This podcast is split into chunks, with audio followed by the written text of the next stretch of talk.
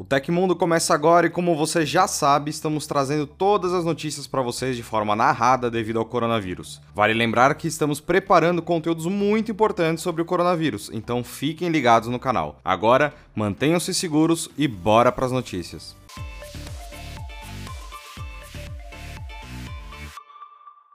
A Motorola anunciou mais um smartphone para o segmento intermediário com características que agradam grande parte dos consumidores. O Moto G8 Power Lite, que chega ao mercado com um conjunto triplo de câmeras e uma mega bateria que deve durar até dois dias em uso normal. O aparelho tem uma tela Max Vision com 6,5 polegadas, resolução HD+, e um notch em gota bem discreto. O processador é o Helio P35 octa-core da MediaTek, que vem acompanhado de 4 GB de memória RAM e 64 GB de armazenamento. O smartphone suporta cartões microSD e até 256 GB.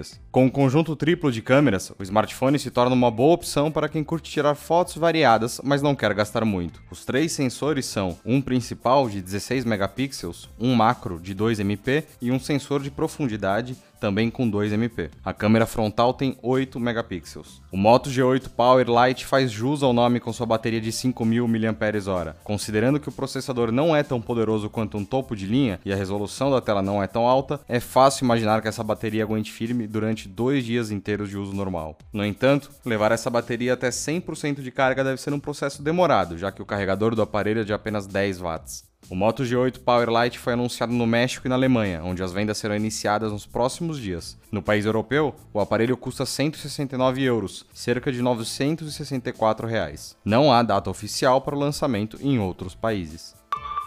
A oferta do dia para os gamers: um kit gamer Redragon S112 com teclado Harp RGB, mais mouse sem tróforos, mais headset Syla, mais mousepad gamer. Tudo isso por apenas 199 reais. Vale lembrar que ao realizar a compra no nosso link que está na descrição desse episódio, o Tecmundo continua no ar e trazendo notícias para vocês.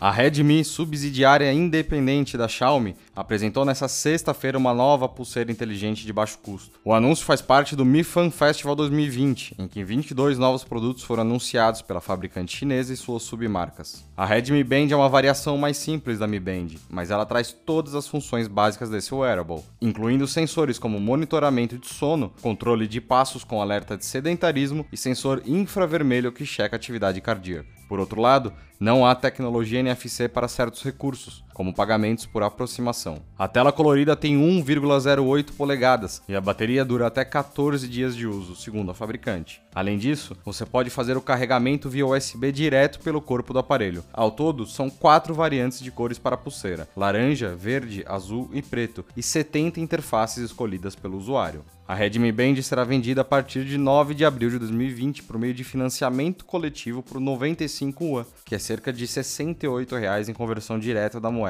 Quando chegar ao varejo, ela passa a custar 99 yuan, aproximadamente 84 reais. Por enquanto, o modelo será exclusivo do mercado chinês. Vale notar que a Xiaomi trouxe muitas novidades hoje, bem como fones de ouvido e até um barbeador. Tudo isso você descobre com mais detalhes lá no site do Tecmundo.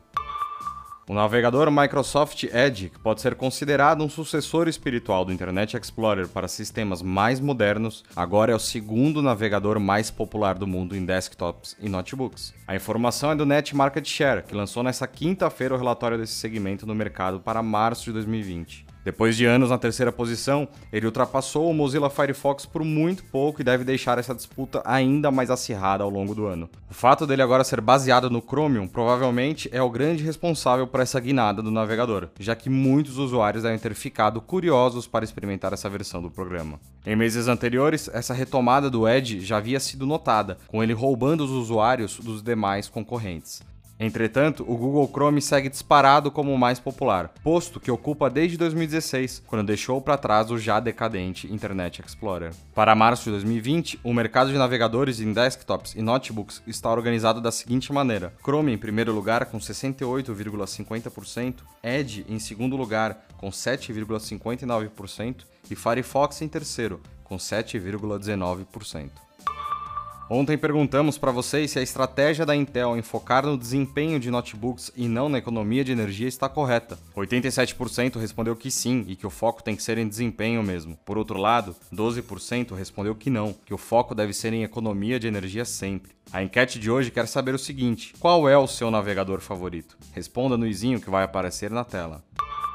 A Netflix divulgou um alerta global de segurança por meio do antivírus Bitdefender. A atitude da empresa foi por causa de um novo golpe na internet em que criminosos se passam por funcionários da plataforma para extrair dados dos usuários, como o número do cartão de crédito. Os primeiros ataques notificados começaram após uma campanha da Netflix sobre a redução na qualidade de reprodução de suas séries e filmes. Essa medida foi tomada por conta do aumento de acessos, resultado do isolamento social causado pela Covid-19. Em apenas cinco dias, a Bitdefender identificou cerca de 180 mil mensagens falsas em nome da Netflix Brasil. Em um dos e-mails, os criminosos afirmam que a conta na plataforma foi suspensa e que os dados do usuário precisam ser reenviados. Outra mensagem usada diz que a conta está com algumas inconsistências e é necessário atualizar as informações do cartão de crédito. Para saber se o e-mail que você está recebendo é verdadeiro, existem algumas dicas simples de identificação. A atenção tem que ser redobrada se a mensagem tiver links de recadastramento. Ainda, nenhum banco ou empresa do serviço coloca links de acesso no corpo de e-mail. Ele indica que o ideal é o usuário entrar diretamente no site da empresa que enviou a mensagem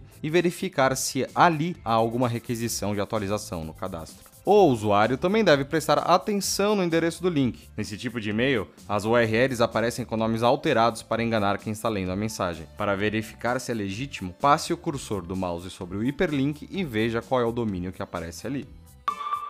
Depois de muita especulação, o novo smartphone mais acessível da Apple está finalmente prestes a ser anunciado de maneira oficial. Ao menos é o que afirma o site 925Mac, que alega ter recebido uma série de informações quentes a respeito do dispositivo. Para começar, o nome finalmente teria sido esclarecido. Em vez de iPhone SE 2 ou iPhone 9, o aparelho será chamado simplesmente de iPhone SE, assim como a versão de 2016, com o ano apenas sendo usado para diferenciar as gerações. Além disso, a empresa já estaria pronta para receber reservas e até mesmo anunciá-lo nesta sexta-feira. O processador utilizado aqui será o A13, mesmo da linha iPhone 11, e as variações de armazenamento serão as mesmas do iPhone 8, 64 GB, 128 GB e 256 GB. O design deve ser o mesmo baseado nessa geração, mas a bateria foi aprimorada pela empresa. Por enquanto, não há informações oficiais sobre preço ou mesmo data de lançamento do iPhone SE 2020. Fique de olho no Tecmundo para mais novidades.